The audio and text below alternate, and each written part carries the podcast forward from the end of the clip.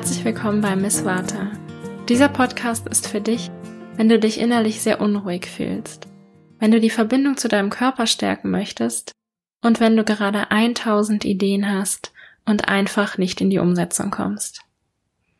Ich heiße Nathalie Hadelt und ich war vor einem Jahr in genau dieser Situation. Ich teile mit dir die einfachsten und besten Tipps aus dem Ayurveda, die mir geholfen haben, wieder mehr Stabilität und Ruhe in mir zu erschaffen und endlich in die Umsetzung zu kommen. Ich wünsche dir viel Spaß mit dieser Folge.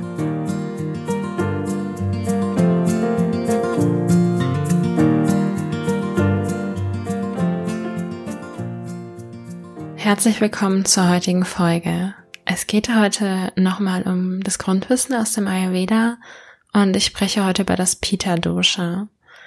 Wenn du die letzte Folge verpasst hast, dann würde ich dir empfehlen, erst in, ja, die, in die Folge von letzter Woche reinzuhören, weil ich hier einen groben Überblick über Ayurveda gebe und das erste Dosha, das Vata Dosha erkläre. Und diese Folge schließt sich im Prinzip an diese erste Folge an. Das heißt, hör gerne erst in die erste Folge, wenn du das noch nicht gemacht hast.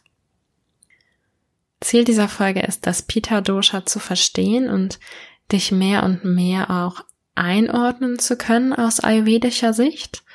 Ja, und wir gehen im Moment durch eine Serie von drei Folgen mit Basisverständnis und Basiswissen zum Ayurveda. Und das ist die zweite dieser Folgen. Und nächste Woche folgt dann die dritte und letzte Folge dazu. Ja, ein bisschen kurz zur Wiederholung und ähm, für die Leute, die jetzt vielleicht hier reinhören, aber die Folge von der letzten Woche nicht gehört haben. Was ist Ayurveda eigentlich und was bedeutet es überhaupt? Ayurveda ist eine Erfahrungswissenschaft und ist etwa fünf bis siebentausend Jahre alt und stammt aus Indien und Ayurveda bedeutet übersetzt die Wissenschaft von einem langen, gesunden und glücklichen Leben im Einklang mit der Natur. Ja, Ayurveda ist generell sehr, sehr naturbewusst, was auch Sinn macht, wenn wir uns überlegen, wie alt Ayurveda schon ist. Und die Basis für die ayurvedischen Betrachtungen sind die fünf Naturelemente Erde, Wasser, Feuer, Luft und Raum. Diese Elemente werden verwendet, um den Menschen zum Beispiel zu betrachten und zu analysieren. Und hier ist wichtig zu sagen, dass jeder Mensch individuell betrachtet wird und im Ayurveda auch ja individuell gesehen wird. Das heißt, man geht davon aus, dass jeder Mensch mit unterschiedlichen Qualitäten oder ja Energien hier ähm, ist und das völlig ohne Bewertung. Wir sind alle gut so, wie wir sind. Wir sind nur einfach verschieden und individuell. Ja, dass sich in jedem Menschen unterschiedliche Zusammensetzung dieser fünf Elemente befindet und eben diese Zusammensetzung uns ganz individuell auch ausmacht. Aus diesen fünf Elementen bildet der Ayurveda dann drei Bioenergien, sogenannte Doshas. Und zwar bilden Luft und Raum das Bewegungsprinzip, das Vata genannt wird. Feuer und Wasser bilden Pita, das Transformationsprinzip. Und Erde und Wasser bilden Kapha, das Strukturprinzip. Über Vata habe ich letzte Woche gesprochen, das heißt heute ist Pita dran.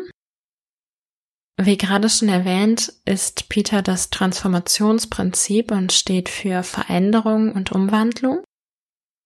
Peter besteht, wie gesagt, aus den Elementen Feuer und Wasser und seine Eigenschaften sind heiß, kraftvoll und transformierend.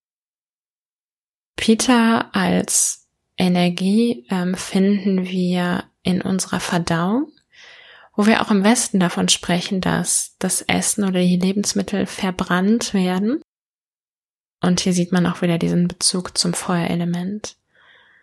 Peter ist aber auch wichtig für die Verdauung beispielsweise von ähm, mentalen und emotionalen Eindrücken und Erfahrungen und für Veränderung und Umsetzung in unserem Leben.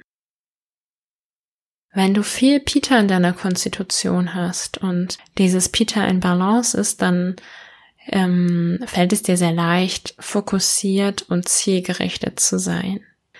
Du bist dann sehr direkt und auch sehr leidenschaftlich bei der Sache, oft auch der Arbeit, die du tust. Ein hohes Level an Pita macht dich oft zu einer ja starken und guten Führungspersönlichkeit und ähm, ja bewirkt auch, dass du sehr entscheidungsfreudig bist. Auf körperlicher Ebene sorgt Peter für eine starke Verdauung und auch dafür, dass du schnell ähm, beispielsweise Muskelmasse zunimmst und schnell ja sportliche Erfolge feiern darfst oder feiern kannst. Das heißt, ähm, ja, in Sportarten, die viel Kraft und viel Bewegung erfordern, also vor allen Dingen die viel Kraft erfordern, dass du da besonders zum Glänzen kommst. Wenn das Pita jetzt in einem Überschuss ist, das heißt, wenn zu viel Pita da ist oder das Pita einfach im Ungleichgewicht ist, dann kann es sein, dass dieses Feuer, dieses ähm, Feuerelement, was das Pita dominiert, ähm, ja, wir können einfach sagen, dass es so ein bisschen überkocht ähm, und überhitzt. Und im Körper kann es sein, dass die Verdauung dann zu schnell und zu stark wird und dass es zu ähm, Entzündungen im Körper kommt. Zum Pitta-Überschuss wird beispielsweise auch das Sodbrennen gezählt. Und auch hier kommt das Brennen wieder vor. Also dieses, ja, dieses Feuerelement ist so oft ähm, auch im Westen schon sprachlich verhaftet, was ich sehr, sehr spannend finde. Auf mentaler Ebene kann es sein, dass du dann bei zu viel Pita zu Perfektionismus neigst und zu Ungeduld, dass also dein Feuer quasi mental schneller sein will, als du das umsetzen kannst oder als vielleicht auch andere Menschen Dinge umsetzen können. Und ähm, ja, dass du so ein bisschen ja nicht damit zufrieden bist, was passiert, sondern es immer noch besser und noch fokussierter und noch zielgerichteter sein soll. Wenn das dann noch, also wenn das Peter dann noch stärker wird, kann es zu starken Bewertungen kommen und auch dazu, dass auf emotionaler Ebene deine Emotionen überkochen, gute wie schlechte. Und dass dann, wenn es noch stärker wird, auch Aggression und Wut verstärkt bei dir auftreten. Und manchmal fragst du dich vielleicht, woher kommt das? Und es kann dann einfach sein, dass du zu viel Feuer, zu viel Peter in dir hast. Was kannst du nun tun, wenn dein Peter im Ungleichgewicht ist oder du dich da in den Aufzählungen sehr gut wiedergefunden hast? Ganz toll finde ich so einen sogenannten Stress-Notfallplan, weil du sehr ähm, anfällig irgendwie auch für Stress bist oder ein hohes Peter auch durch ein hohes Stresslevel ausgelöst werden kann oder sich gegenseitig bedingt. Und ein Stressnotfallplan könnte einfach sein, kurz durchzuatmen, wenn du merkst, dass der Stress dich so ein bisschen übermannt, um Perfektionismus und Ungeduld ein bisschen entgegenzuwirken, kann es auch sehr gut sein, Erfolge bewusster wahrzunehmen und das, was passiert, das, was an Veränderung und Umsetzung schon geschehen ist, auch bewusster anzunehmen und wahrzunehmen um so, ja, dir immer wieder darüber klar zu werden, was du schon alles erreicht und geschafft hast. Gegen äh, übermäßige Entzündungen ist dann beispielsweise auch Kurkuma sehr wertvoll. Das heißt, wenn sich das bei dir eher auf körperlicher Ebene durch Entzündungen zeigt, könntest du verstärkt zu Kurkuma-Tee oder Kurkuma-Kapseln greifen.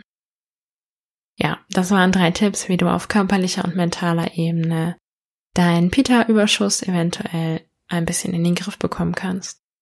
Was ich noch gerne sagen möchte an dieser Stelle, dieser Podcast ist nicht für dich.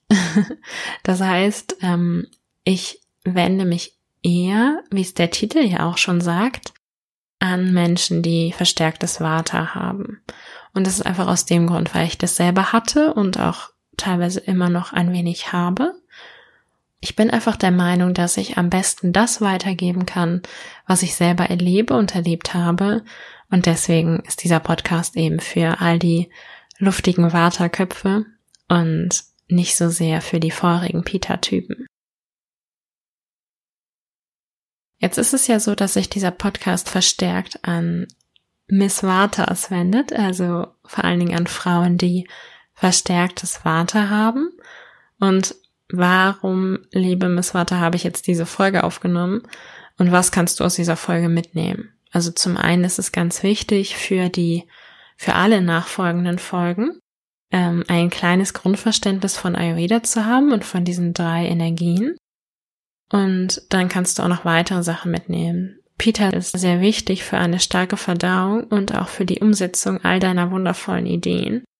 Ähm, das heißt, wir brauchen Peter definitiv und es kann manchmal sein bei einem Vata-Ungleichgewicht, dass Peter entweder auch zu hoch ist oder sogar zu niedrig, dass wir also nicht in die Umsetzung kommen und ähm, unsere Verdauung eventuell etwas stärken könnten. Das heißt, nimm einfach das Verständnis erstmal aus dieser Folge mit und schau mal, ob dein Peter tendenziell eher ein bisschen hoch ist oder ein bisschen niedrig.